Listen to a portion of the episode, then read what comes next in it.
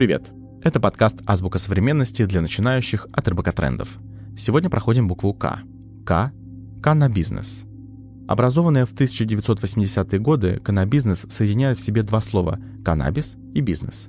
Как вы, наверное, поняли, оно означает всю деятельность, которая строится вокруг создания и продажи товаров на основе марихуаны – Напомним, что в нашей стране приобретение, хранение, перевозка, изготовление, переработка наркотических средств, психотропных веществ, а также их аналогов, растений, содержащие наркотические средства и психотропные вещества, считается незаконным.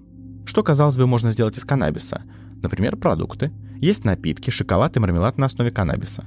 Найти его можно и в некоторых косметических средствах. Каннабис имеет свойство обезболивать, а также содержит витамины А, Д и Е.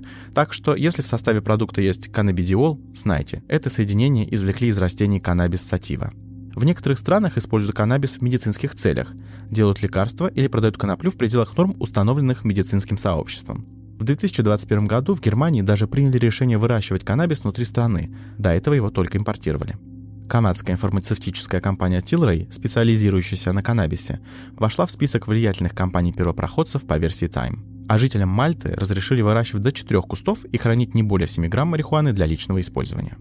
Теперь попробуем составить предложение с этим словом. Например, этот человек основал каннабизнес.